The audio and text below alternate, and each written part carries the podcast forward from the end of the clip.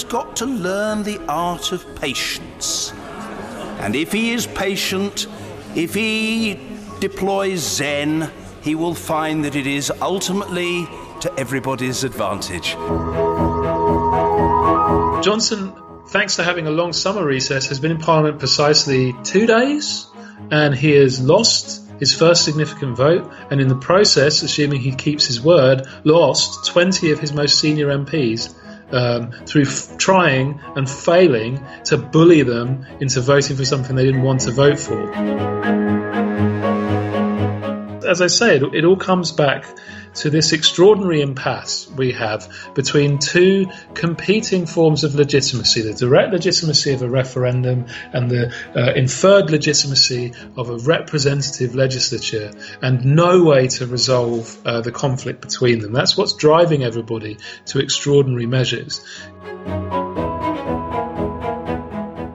Hi everyone, welcome to the podcast. My name is Armin Hakhverdian. I'm a political scientist at the University of Amsterdam. Follow us on Facebook or Twitter at Stuk and subscribe to our podcast in your favorite uh, podcast app. Rate and review us while you're there. I uh, appreciate it. So, things are happening in the UK, and uh, as always, we have to check in with our old pal Rob Ford. Rob's a professor at the University of Manchester He's an expert on British voting behavior and British politics, and he's been helping me this past year make sense of Brexit, and I've been helping him to um, vent. He's back from holidays. People were getting very nervous. Uh, they wanted his take. Well, here he is. Without further ado, Rob Ford. Okay, everyone, he's back. Our senior Brexit correspondent, Rob Ford. Rob, what's up?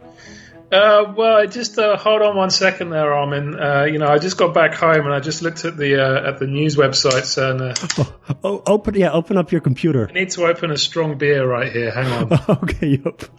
was that the sound of a beer a beer can? Yeah, yeah. I'm just uh, I had to reach for one. It's sometimes even your Brexit therapy isn't enough to get through this. Well, we're recording this on Tuesday evening uh, late in the evening, and uh, we're about to have the uh, vote. Yeah. In the House of Commons, so you might need something stronger. I don't know. Yeah, well, this this particular beer is seven percent, but let's see how the evening goes. I might have to ratchet it up even further depending on what the vote looks like. So last week, pretty much right after this whole prorogation business was announced, um, there was a huge public outcry, and understandably so.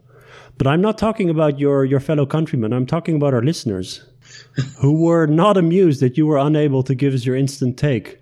Would you like to apologize for your absence? I am. I am not apologizing, and I am not backing down because, uh, like Boris Johnson, I, I, respect the royal prerogatives and defend them to the hilt, and it is within my prerogative power to take a holiday as and when I choose, regardless of how much my country chooses to burn down in the meantime. You know, people were getting salty, Rob. They were. well, they were getting impatient. You know. Um, I, I appreciate um, the desire to understand my country's dumpster fire but sometimes you just got to re- recharge the little grey cells so that you can make sense of it yourself. You know, you want your senior Brexit correspondent in tip-top shape for the weeks to come, Armin. It's a marathon, not a sprint. That's true. I'm uh, I'm glad you're back. I'm glad you're on the show. So people, back off. Rob's uh, Rob's back on the show. Okay. I'm pleased to be here. leave, leave his, yeah, leave his mentions alone. Um, so we're talking about proroguing parliament. Let's let's start there with the prorogation of parliament, and then make our way through uh, what is happening at this very instant. And along the way, well, I'm sure we'll talk about the bigger questions about uh, whether or not democracy in the UK has been suspended, etc., etc. First things first. What exactly is proroguing parliament? Why is it a big deal, and why is it more different than, let's say, a um, a recess? Well, yeah, yeah. I mean, like you know, I think a lot of people um, uh, outside the UK, um, within the UK, um, will have seen this term prorogation flash up and been like, "Well, what the WTF, man? What the heck is that thing?" Yeah, uh, what's your language? It's uh, uh, yeah. I, I, was trying to think of a clever Latin thing to put the F on, but I couldn't quickly enough. no. um, yeah. So prorogation essentially is it's a fairly standard procedural thing that Parliament does. It's essentially calling a full stop to one full parliamentary session and saying a new one needs to start. You know, so it's kind of like ending a chapter in Parliament and starting a new chapter. It's really not normally controversial. Uh, you know, it's it's what leads to the Queen's speech, Armin, which is one of those regular occasions uh, when foreigners can gawp and ridicule at our weird ceremonies. Indeed. Uh, you know, because you get the guy who's called Black Rod, who brings out a great big stick that's called Black Rod, and he beats on the door, and then everyone tells him to go away, and the Queen appears in a golden carriage with horses, and, you know, all sorts of crazy fun things happen. It's we, like we have one of those too, Rob. Yeah, yeah. We, uh, we so uh, yeah, it's it's our it's our version of the uh, the troonrede, but uh, the legislative function is that the government um, lays out its its its agenda through the Queen's speech. Yeah, yeah, but you know, I mean, you you guys, in no disrespect, but you guys are kind of the HBO version, and we're the James Cameron two hundred million dollar budget version of the. We have a golden carriage. No, that's it's actually true. You your yours is more. Um, British. yeah, ours, ours is uh, ours is something special. So presumably, uh, the reason that Boris Johnson prorogued Parliament, I'm sure you'll assume, is because he loves a good ceremony, being a good Etonian boy, and just wanted to get the carriage and the horses and the black rod guy and the guys in the ermine and the crown and everything going. You know, Right, because he wants to um, he wants to kick off the parliamentary uh, year with the Queen's speech, and his argument is, well, then let's, um, you know, the prorogation is a standard procedure. Let's suspend Parliament. Um, yeah, yeah, yeah. And of course, there couldn't possibly be uh, any other sort of underhanded maneuver for prorogation because, of course, I'm sure he's done it in entirely the usual and normal way, and no one's going to be upset by that. Oh, except uh, it seems that rather than prorogue Parliament for a very short amount of time, say a few days, uh, he's proroguing Parliament for five weeks, uh, which is the longest that Parliament has ever been prorogued for since the early 1930s. And he's doing it in the middle of a major political crisis that happens to have a ticking clock on it. Yes, you uh, sound skeptical. Yeah, well, yeah, um, and, and, so it's different from um, uh, recess. How?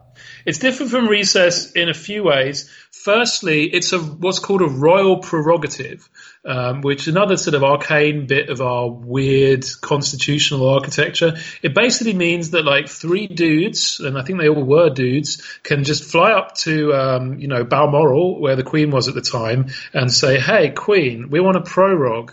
And the Queen goes, "Why do you want to do that?" And they go, "Well, you know, we got reasons. We don't need to go into it." And she goes, "Well, okay, I'm a constitutional monarch, so I guess I've got no choice." Uh, and they do it, and no one can stop them. Uh, once it's signed off, that's it. Boom, gone. Whereas recess, you can vote to not have the recess. And this prorogation came shortly after there was quite intense discussion that that was exactly what the Commons was going to do to allow itself more time to debate Brexit. So that's difference number one. You can't stop it. And basically, three guys who are members of the Privy Council, which is again an arcane term for important dudes, um, can can get the Queen to sign that, and that's it. Three people. Um, and secondly, prorogation ends everything that goes on in Parliament. During the parliamentary recess, lots of stuff carries on going. Uh, committee work carries on going. Bills carry on in a sort of stasis state wherever they are in the process of becoming law. Prorogation kills everything. All legislation that's halfway through the process, gone. Uh, everything in Parliament, shut. Nothing can happen. Um, and so the combination of those factors, the fact that it is a royal prerogative, the fact that it kills everything, and the fact that it was done uh, with no notice whatsoever in the middle of the Speaker's summer holiday, Armin, John Bercow was not happy. He had to phone in from his sun lounger and say, Excuse me, no one told me this was coming. I don't like it. Order, order. Uh, Does he go to Ibiza like a regular Brits or? Yeah, yeah. And I think he marches up to this Mallorca maybe and goes like, Order, order. right so there was a, there was a piece uh, by um, our colleagues uh, Meg Russell and Renwick and uh, Robert Hazell, yeah, um, constitutional experts, and and there they um, lay out the the differences, the constitutional differences, and what stood out to me was actually the the so so this core difference about prorogation being an initiative of the government, whereas Parliament votes on its own recess. So the initiative of um, of the two actions is very different, and therefore the timing can be very different. Exactly. Uh, recess is something Parliament does to itself, whereas prorogation is something that government does to Parliament or imposes on Parliament. Yeah. it's a huge difference. I mean, I don't know why people compare the two. Well, I think people compare the two because prorogation has been used so it has never really been used in this way before, uh, which is why uh, Meg Russell, Alan Renwick, uh, Robert Hazell, all people I know, all people who are not given to strong language, um, you know, very uh, even-tempered scholars have been using some very strong language about this, um, because you know ours, of course, is not a written constitution. Ours is what the Economist recently and vividly described as a good chap constitution. The good chaps are supposed to behave in a good way, and that's how the system works. And if they stop behaving in a good way, then it all falls to bits. And if you sort of suddenly and arbitrarily, in the middle of everyone's summer holiday, announce that, uh, oh, of the sort of eight weeks that were set aside for Parliament to consider the most important change in Britain's foreign relations since the Second World War, uh, we're taking five of them away. And no, you can't have a debate about it. We've just we've just decided it. Well, you know, I mean, what are you supposed to think? Uh, it's, Yeah. it's it's you know. I was tr- there, there were some very good cricketing analogies for this, but I felt your listeners wouldn't be able to follow a cricketing analogy. So I was trying to think of a footballing analogy, and the closest I could come up with is you remember that guy Neymar at the World Cup? Oh yeah, And like you know, someone would like come within about five feet of Neymar, you know, so that you could he could probably like sense the person's presence, but certainly there was no physical part of that person anywhere near Neymar. And Neymar would then immediately fling himself on the floor and roll around uh, like he'd just been, uh, you know, stabbed. Uh, that's that's kind of the equivalent of what's happened with prorogation because what Neymar's doing is within the rules, but it is quite obviously an abuse of the spirit of the rules to seek a narrow advantage. And what happens when Neymar does that? Everyone boos him. Even the Brazilian fans boo him because it's making a mockery of the rules. And that's essentially what's happened here uh, with this prorogation is that Boris Johnson on his very first month in office has decided to behave like the prime ministerial equivalent of Neymar seeking a penalty. I like it. So, um, I like the analogy. I mean, not the prorogation, obviously. Uh, so we were talking about proroguing Parliament a few podcasts ago. Um, And I said it wouldn't happen. well, for me. the, the the thing was, uh, you weren't the only one who said it was going to happen. Uh, Dominic Raab was the one who brought it up, and he's one of the most hardcore Brexiteers in uh, in Parliament. He's now the Foreign Secretary. yeah. And you want to know what his competitors at the time felt about that idea? I remember they were like um, making it sound about as attractive as a bucket of sick. Yes. So the uh, current Chancellor of the Exchequer, Sajid uh, The Javid, Saj. the Saj, he, he said that it amounts to trashing democracy. Um, Michael Gove, the no deal Brexit czar, called it a terrible thing. Andrea Leadsom, also, what is she, Minister of Energy or something? Also, a senior cabinet member. Um, I don't think prorogation is the right thing to do, and I don't think that a prime minister would choose to do that. It seemed like a really marginal thing at the time, and yet still it happened. Yeah, and well, I think one of the things I said when we were talking about a Johnson premiership was that it would be incredibly unpredictable. Yeah, That you would words don't matter. Yeah, yeah. That words don't matter. His past positions don't matter. His, uh, you know, that that um, you wouldn't, you know, it would be very, very volatile, and he would just do whatever seemed to be in his short-term self-interest, uh, regardless of the consequences. And you know, while my prediction about prorogation not happening didn't come off, although it doesn't seem to be working well for him. Um, certainly, everything he's done in that first month is at least consistent with that rather depressing thesis about what Johnson is like. You know, this idea that he's some sort of um, liberal doesn't hold up. The idea that he is some sort of a strategist, that he has some sort of grand plan, doesn't seem to really hold up. The idea that he is utterly ruthless in pursuit of what he perceives to be his own self-interest, but isn't actually very good at gaming that out more than a few steps ahead, well, that seems to be holding up. Well, there's another thing you said um, when we were talking about the prospects of a of a, of a Johnson uh, premiership is um, that he would seek out very early on in his term to clash with his two main adversaries, uh, the European Union and the House of Commons. It seems like he's postponed the clash with the European Union until he gets this clash with the House of Commons out of the way first. Because during those first few meetings with Macron and uh, and Merkel, he seemed a bit subdued and a bit jovial and and um, I mean nothing came out of it. Obviously, uh, mm. they said, "Well, you know, come along with some alternatives to the backstop and we'll talk. Show us some proposals," which he hasn't done, obviously, because he has none. But uh, the second clash, the one that we're witnessing right now, the one with the House of Commons, is. Did you expect it to be so so brutal and fierce? I expected it to be fierce. Uh, I expected him to go hard at these people. I didn't expect Churchill's biographer to be probably about 10 minutes away at this point in the evening from expelling Churchill's grandson from the Conservative Party for not agreeing with him. Right, uh, that's about to happen, right? Yeah, he has said basically anyone who votes uh, against the government or even abstains on the motion will lose the whip and will be deselected as an MP. A move, incidentally, which first of all will mean the Conservatives will immediately become roughly 20 seats short of a majority. Because along with those expulsions, if they happen, and I wonder if he'll start eating some crow about this and actually backtracking on it, like I say, words mean nothing with Johnson. Um, along with those expulsions, one MP dramatically crossed the floor today uh, and joined the Liberal Democrats. So I expected them to go hard against these people, but I expected them to try and keep them in the party because there didn't seem to be much sense in tanking the party unnecessarily. I mean, some of these people represent marginal seats. Um, you know, you're then making your job more difficult in an election. So I'm surprised at how aggressive uh, he's been.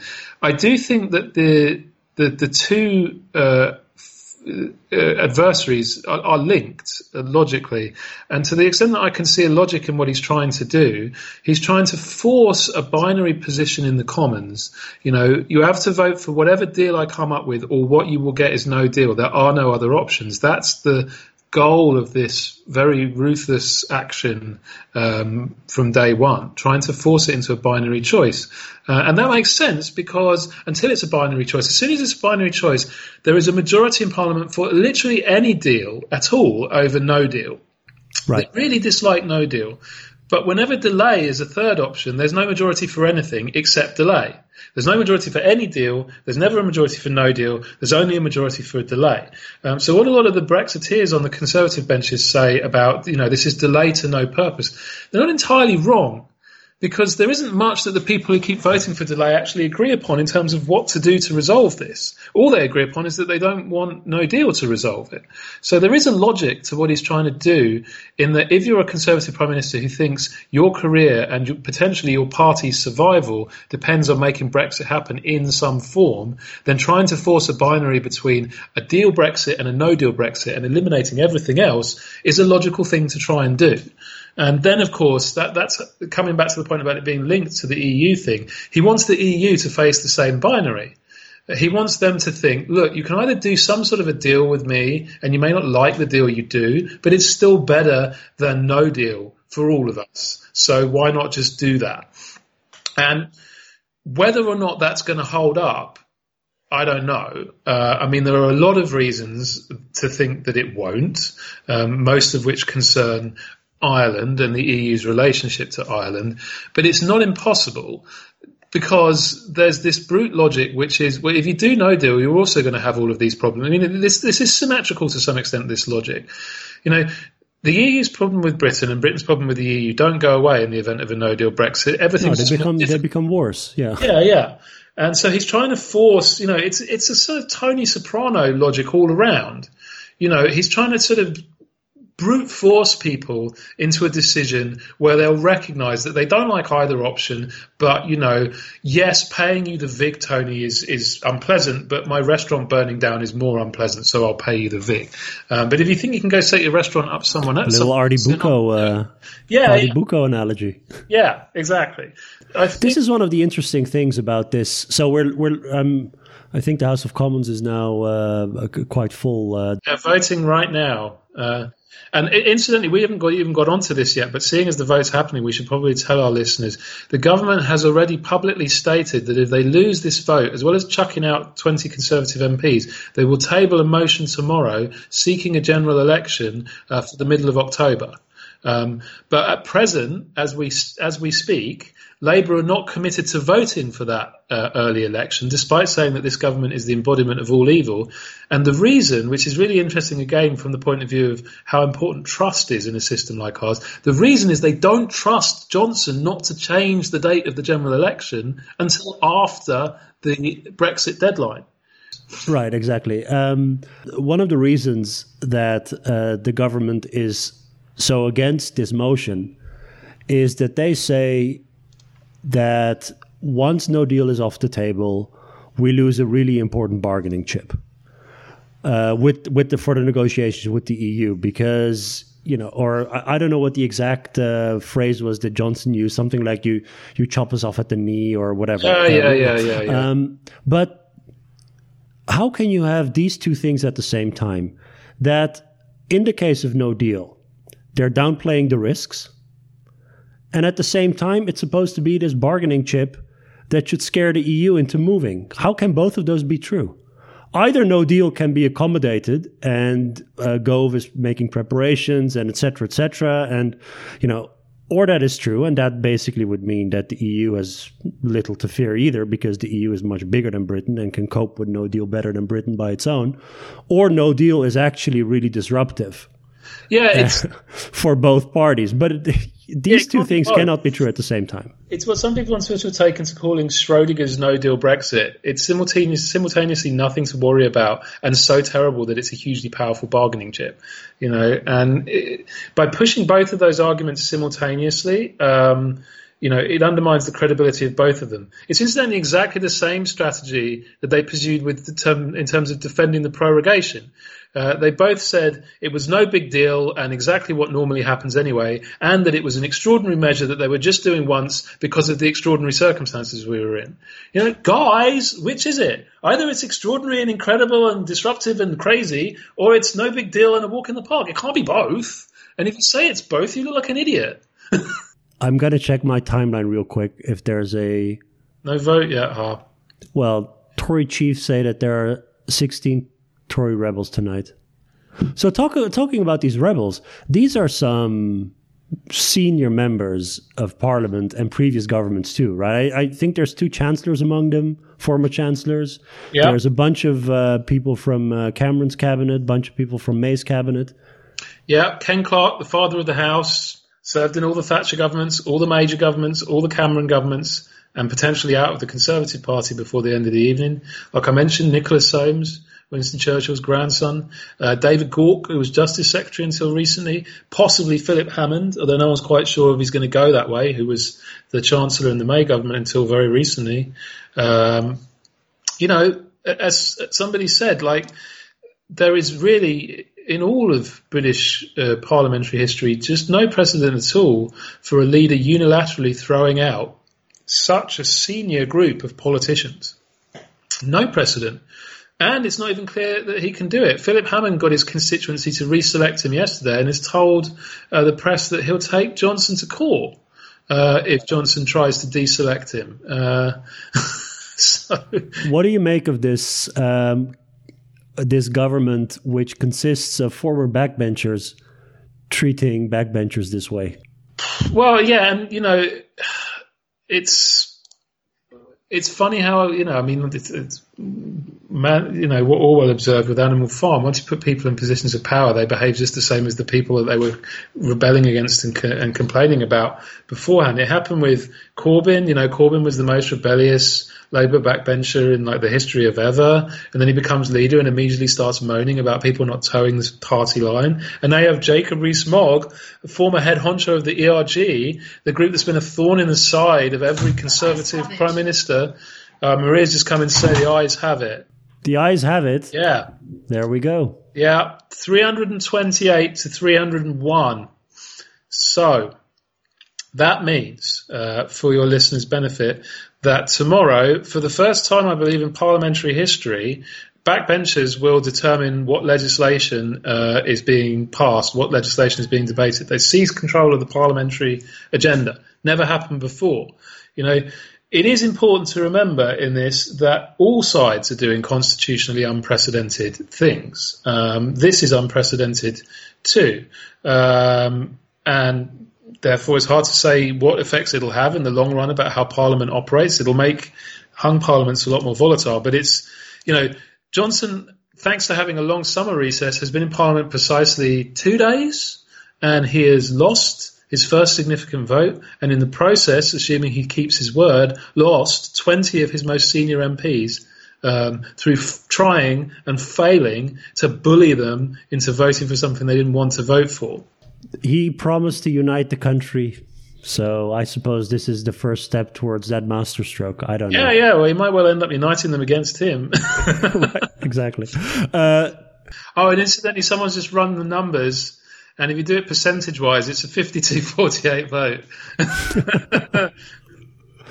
uh, that cursed ratio, man, just keeps coming up. Everything is 52 48. Yeah. So a minute ago, you referred to the UK constitution as an old chap's constitution. Yeah. Or you said the Economist referred to it as, as such. Yeah. There was a piece in the New York Times uh, this uh, past, uh, was it past week, that had the following quote, which I really liked. Once someone starts kicking aside the conventions and customs that shape British democracy, there are surprisingly few hard and fast checks on executive authority. Mm-hmm. Um, can you explain what it means that the UK does not have a written constitution? Well, there must be some documents lying around. Some stuff is written on paper.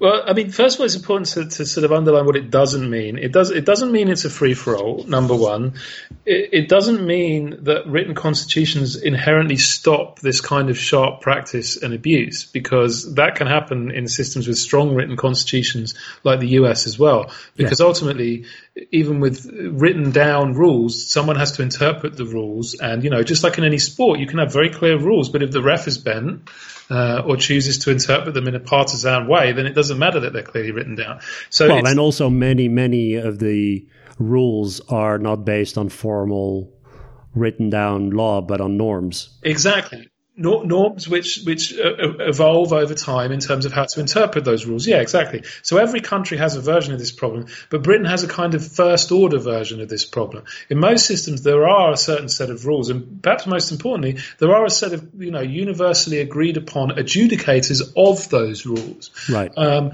in our system there are no clearly defined rules and there are no clearly defined adjudicators. All there is is historical precedent. Well, I mean, there is one historical, you know, uh, clearly defined adjudicator. The speaker uh, in each house is the one who, you know, judges the rules and stuff like that. And what a lot of the Brexiteers will say is, well, the reason that they're trashing constitutional precedent is because we've got a speaker who's doing it the other way.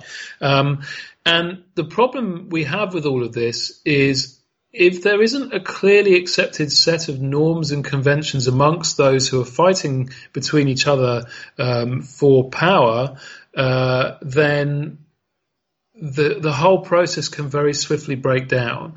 There is a degree of you know trust that has to exist between different elements of this process for any of it to work, um, and what we're seeing at the moment is a breakdown of that trust.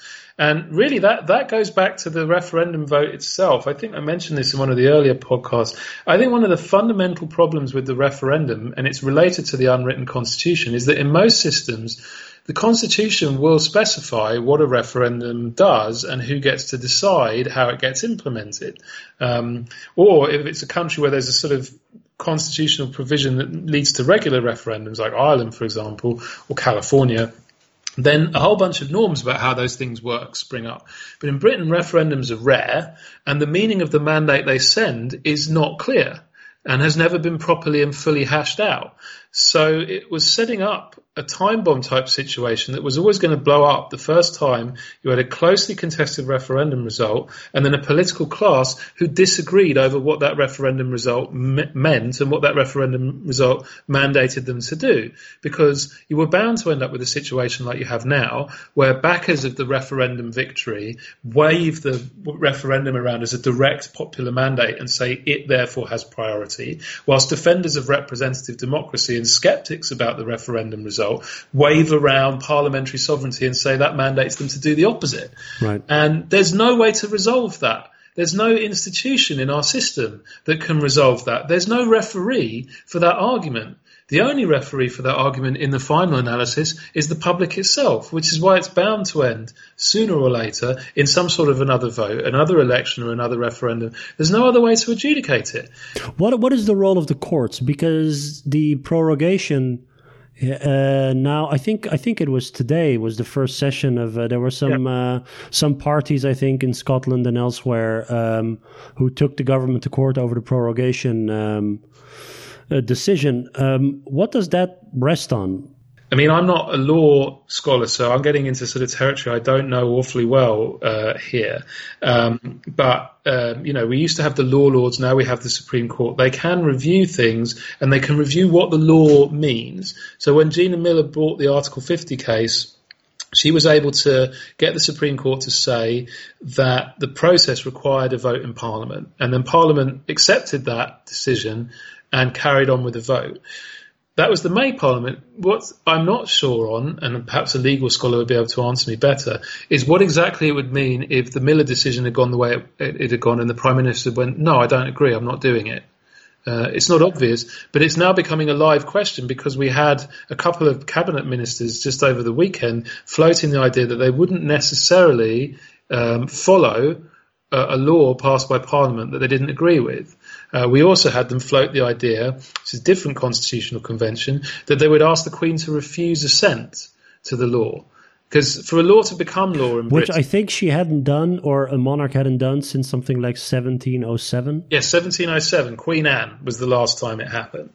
Um, uh, and there's a good reason for that. I mean, it, it would It's the be, end of constitutional monarchy. Yeah, exactly. It, it, it would be. I mean, and and you know, again, I've I've seen Brexiteers try to defend this as like no big deal. I mean, come on, Liz has got the power, so why shouldn't she be able to use it? Well, dumbasses, the reason she can't use it is because as soon as you present her with a choice like that, where the government says we don't think you should implement this law, so it's not just automatic, then you immediately, by definition, politicize whatever she does. Um, and we have the same in our country here.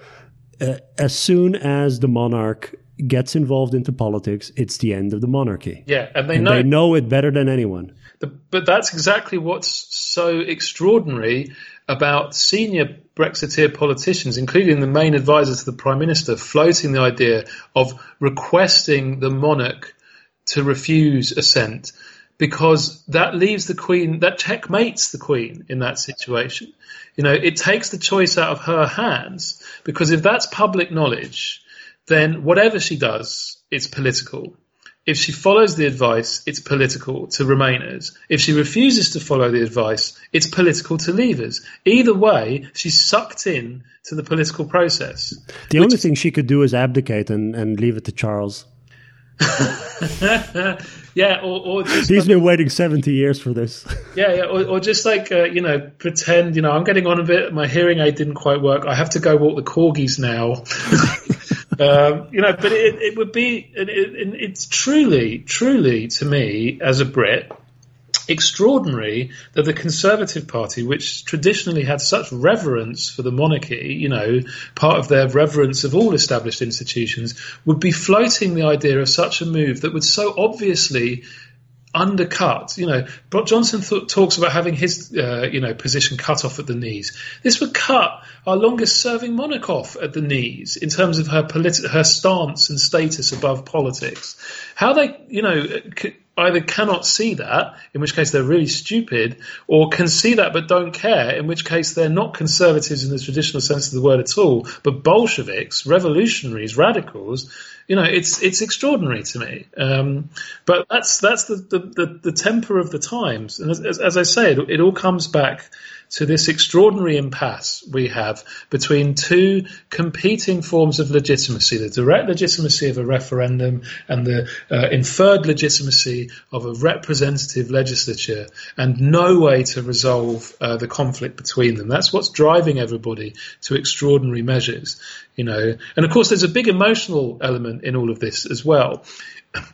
Our political class is, is really, you know, I was trying to explain it to somebody else uh, who knows Fawlty Towers well. Your, your listeners may not know Fawlty Towers. I don't know if you've watched Fawlty Towers. Of course, yeah. Fawlty Towers is. is, is yeah. There's an episode where, as it usually happens, everything goes wrong successively for Basil Fawlty, uh, the eponymous owner of Fawlty Towers, and it ends with him sort of pulling a huge branch off of a tree yeah, and, hitting his car. his car with it because it's had the temerity to break down. And I really feel like right now um, our political class is essentially in that Basil Fawlty mindset they're, they're furious, they're frustrated, they've lost all leave of their senses and just really want to beat something with a very big branch. You know, they want to beat the Commons, they want to beat the monarchy, they want to beat the judiciary, they want to beat whatever is put before them, uh, regardless of whether that improves their position at all, but just because they're so fed up. Certainly, from what I've seen of how all of this appears through the eyes of other people in Europe, there's a kind of stunned incomprehension that a system and a polity, a society that they've long respected as kind of moderate and respectful of norms and, you know, all this sort of stereotype we have about, you know, stiff upper lip and, you know, we do, do, do respects as a process and fair play and all this. And they're watching what's going on right now. This kind of, you know, unseemly brawl outside the pub that has become our political process. And they're like, what, what the hell is this? I always thought that the British system was peculiar because of its electoral system and that it had its uh, the disproportionality that goes along with it had certain um, let's say consequences for representation etc i never thought that the executive legislative relations would be this dysfunctional because the way that we think about, you were talking about mandates, the, the direct democracy, representative democracy. Another way to think about, uh, about mandates in these systems is that in a presidential system, you have dual mandates. You have your executive who's directly elected. You have your legislature is directly elected. They don't really have the power to kick the other one out unless under really extraordinary circumstances, but they have separate mandates and, and, and so on. In a parliamentary system, this is obviously not true. There's only one body with a direct mandate, which is parliament.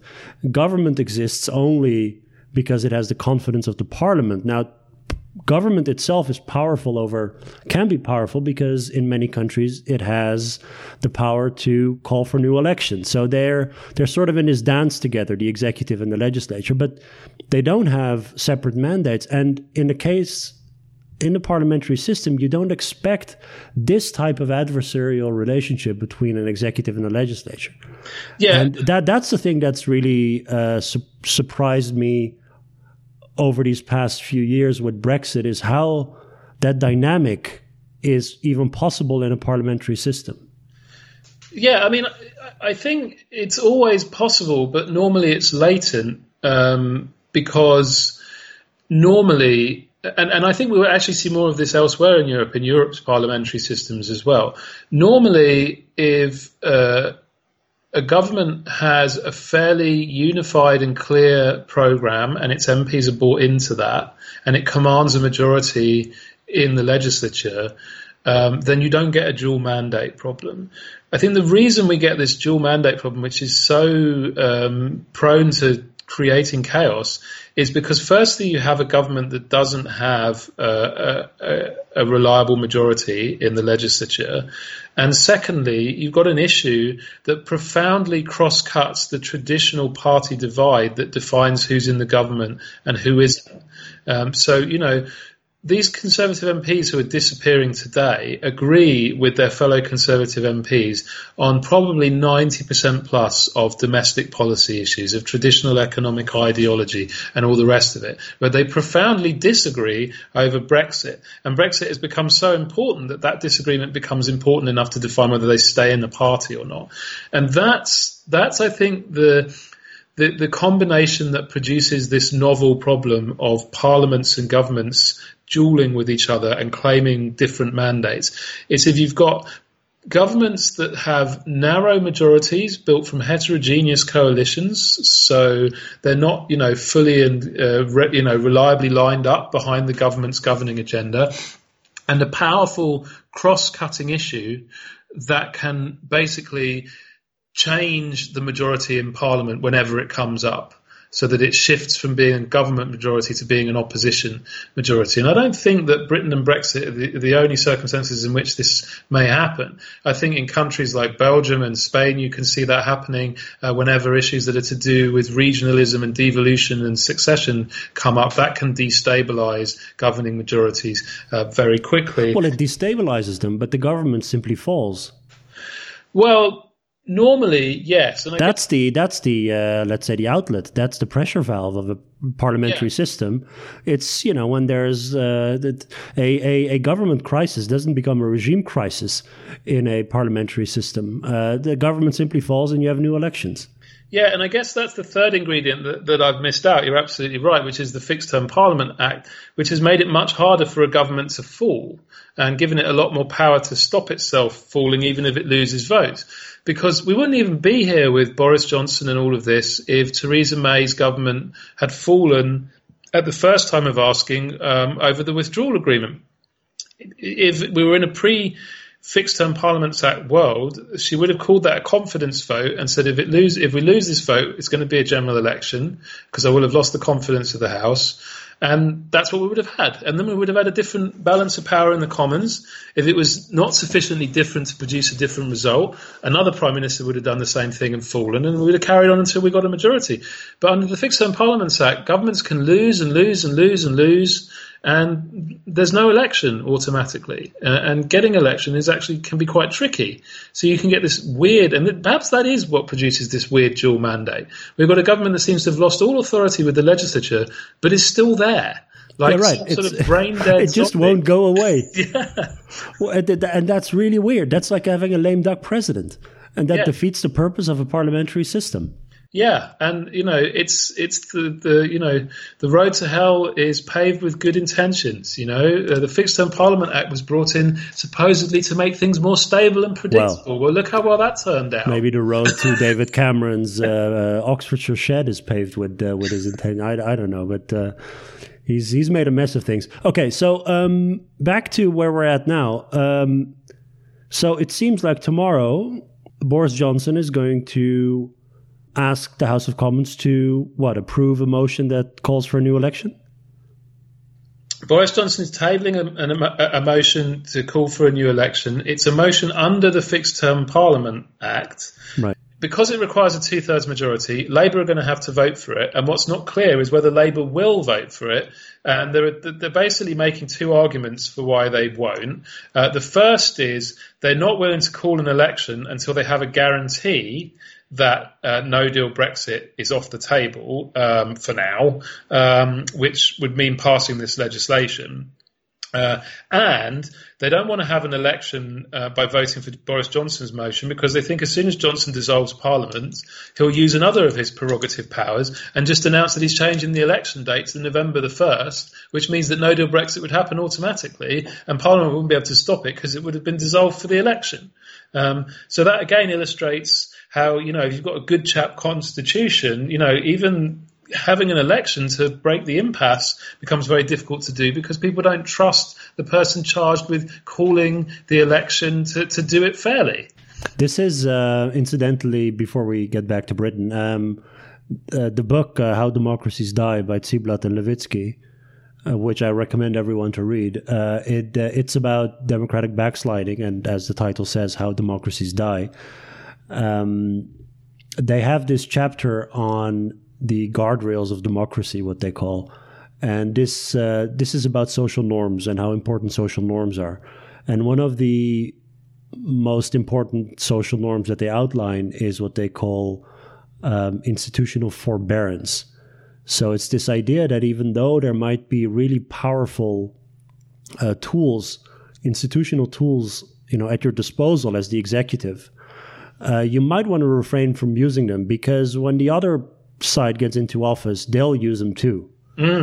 And um, it seems like the that sort of idea of first you you tolerate the opposition because one day you will be the opposition and you sort of have this you know respect for each other's legitimacy and then secondly that you don't go all out on whatever because you were saying he might find some other prerogative in his in his toolkit that he might use and Labour don't trust that he won't because he's shown that he will violate these norms.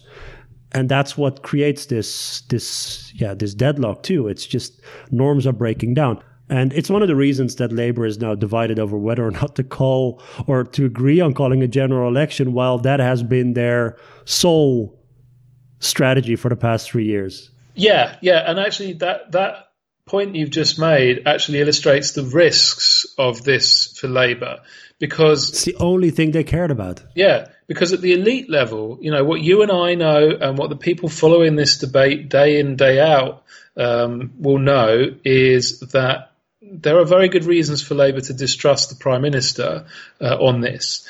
The, the average Joe in the street does not know that.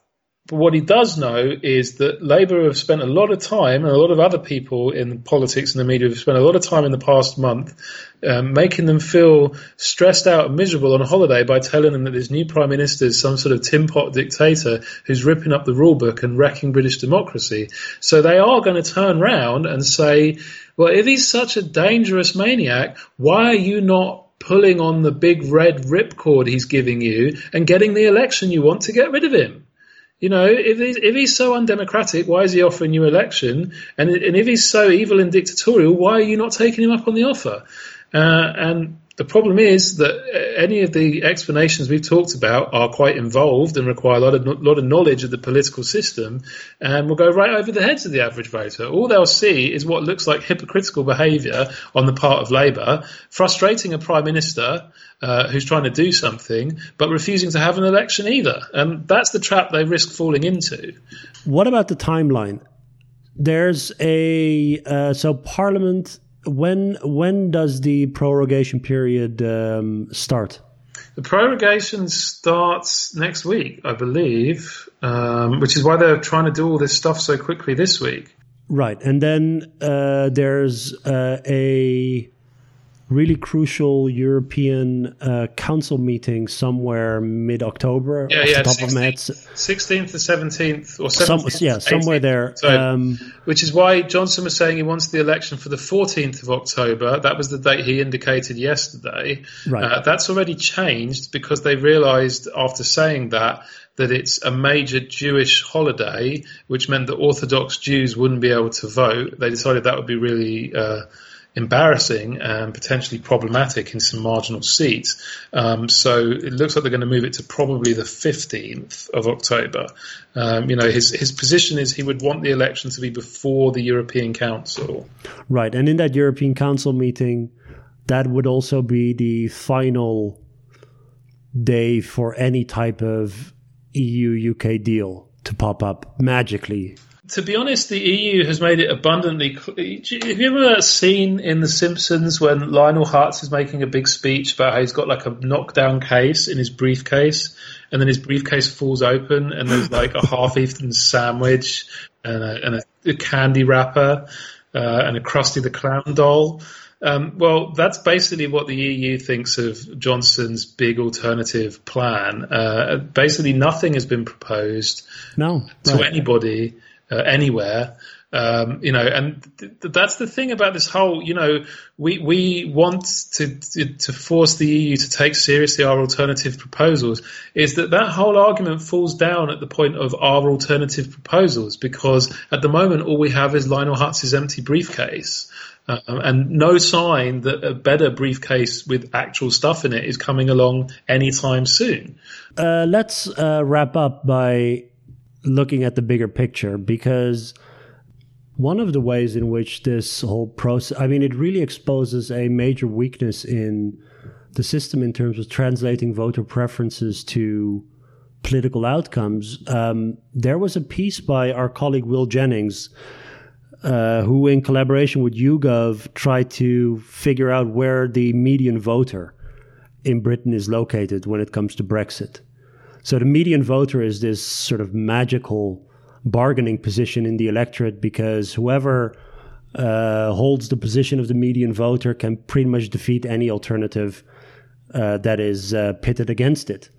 And the I'll, I'll link to the I'll link to the piece in the show notes. It's really interesting. So Will found that the uh, position that is the median voters' position in, in, in the UK is a soft Brexit. So basically, what, what he did with YouGov, the polling uh, company YouGov, is um, ask people about or present people these these four options: no deal, May's deal, a soft Brexit, and then Remain, and then ask people basically to say whether or not that particular outcome is fairly good, very good, whether it's acceptable, whether it's fairly bad or very bad. So this five point scale. And then you can basically see, you know, w- what is the distribution of preferences. And if you look at averages, soft Brexit, all of these have negative scores, by the way. So Yeah, yeah. none of them are very popular, but some of them are m- much more unpopular than others. So Yeah. the most unpopular one is no deal. Then comes May de- May's deal, and then uh, soft Brexit and Remain are almost neutral.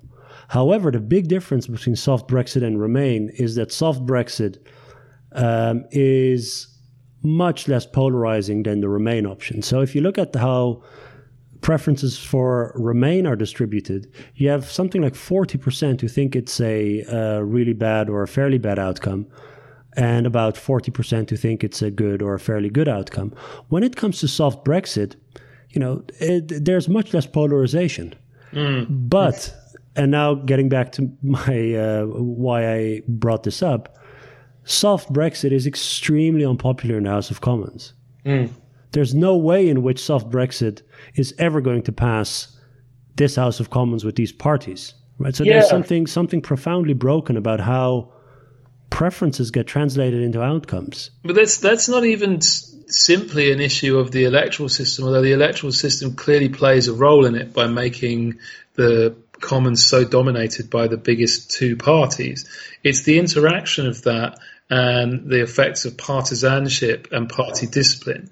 You know, if at any stage in this process we had had some sort of free vote between the various options of Brexit, but without delay on the table because you know Johnson and Cummings are not wrong to highlight that delay basically spaffs the chance of getting a majority for anything. Um, you know, if you put delay on the table, because like you pointed out, the, the net preferences for all these choices are negative. If you tell MPs you've got to choose between a set of outcomes and voters are going to net dislike all of them, but delay becomes one of those options, then they all become St. Augustine. Oh Lord, give me this choice, but not yet. Not ready yet. Always tomorrow, you know. Um, but assuming that, that uh, you took delay off the table and said you've got to choose between this menu of outcomes and we'll give you a free vote, no whips, no party discipline, they would have converged on soft Brexit ages ago. Uh, even with uh, party discipline uh, and party whipping, there are enough MPs, as we've seen on both sides, who are willing to defy the whip that they could have formed a majority for some form of softer Brexit. That's also true. Then the problem becomes the mix of coordination and partisan distrust. To get a majority, you need a bunch of soft Brexit Conservative MPs to agree with a bunch of soft Brexit Labour MPs on a soft Brexit outcome, often in defiance of their leaderships. And there, the deep distrust each side has of the other side acts as an impediment, and the, the very damaging career consequences of, you know, collaboration with the enemy acts as an impediment. So it's not so much just the electoral system, it's the electoral system and the party system and the political culture and the fact that soft Brexit as a sort of broad umbrella term is one thing, but it's not one thing if you're a legislator. There's like about five or six different flavors of that idea with fundamental differences between them. And you have to get all of these guys who favor soft Brexit in the abstract to coordinate on one of those. And that's proved impossible. Um, Yeah. you know, well, you don't want to live in a in, in a hellhole like Norway. Well, it's it's not that again. It's it's like how do you coordinate? You know, everyone who agrees on soft Brexit would accept Norway or would accept Switzerland or would accept, you know, something like May's deal, but with some more guarantees built in or whatever. You know, they, they, they would accept those spectrum of outcomes, but they've all got their preference amongst that set, and who gets to decide whose preference wins? Nobody knows. I mean, what this all really illustrates is that you really, really shouldn't have a referendum on a very complex issue of policy without very clearly defining what the different options mean. The one huge advantage that the hardest Brexiteers, you know, the ones who started off as just hard Brexit, just leave everything, and have now become no deal Brexit, just leave everything and also set the country on fire, have over everybody else is that everyone knows what their option means and agrees on what their option means. And there's a big chunk of MPs in the public who say that that's their first preference. Whereas these other options, and we'll work very hard at it, but it's just an unresolvable problem, I'm afraid. However you go about it, soft Brexit just means a Brexit, but not as harmful as the hard Brexit. In concrete legislative terms, that covers a big spectrum of outcomes. And the legislature has just proved itself, for all the reasons I've listed and more, uh, being incapable institutionally, culturally, uh, of actually coordinating between those outcomes the next step is we'll see what happens tomorrow. Well, we'll see whether or not the legislation passes and whether or not the election gets called. Mm. Uh, next week, we're in Glasgow. Yes, we are. There's an academic conference on elections, public opinion, and parties. Um, I haven't been in a very long time. We'll record something next week when we're there in person. Yeah, yeah, live, live on tour therapy session. I'm expecting a lot of British political scientists in Zen mode. well, that's that's one word for the state they'll be in at 11 p.m. Thank you for your time, Rob. I'll see you next week. Uh, always fun, Armin. Enjoy the week. Bye bye.